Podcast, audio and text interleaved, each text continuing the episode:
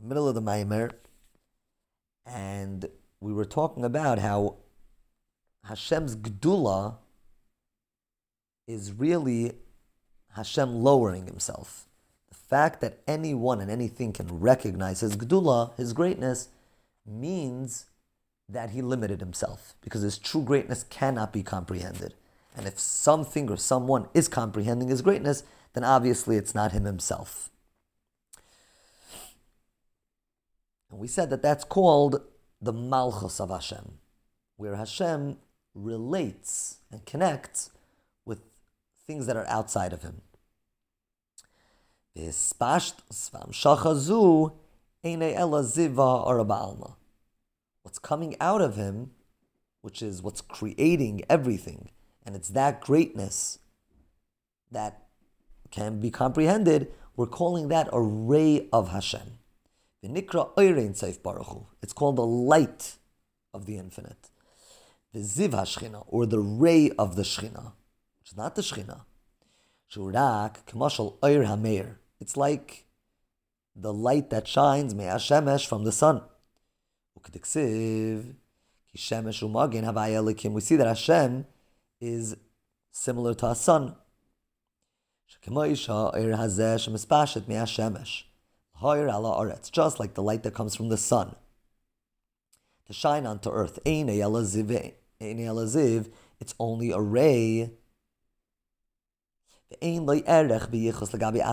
it cannot be compared. It's insignificant compared to the source of light, the sun itself. It's not from the same quality as the sun. The sun is a source of light. Even though it's coming from the light, and it's an expression of the... it's coming from the sun, and it's an expression of the sun.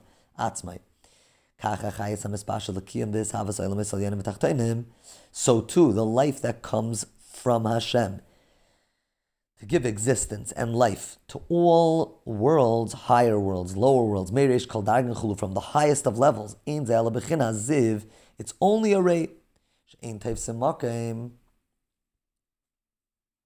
which has no significance, v'kula kamei kala chashiv, it's literally like nothing. Hine ksiv, it says in the pasuk, Ma rabu maasecha, it says Hashem, your actions are many. It also says, Ma gadlu, what you made is great. So we have that it's a lot and that it's great. Ma rabu maasecha, Chai ailamis. What's the difference between ma rabu and ma gadlu? Ma rabu is referring to the lower worlds, and all creations of our world, which are very separated in their types, with many types of separations and divisions. There are many, many levels.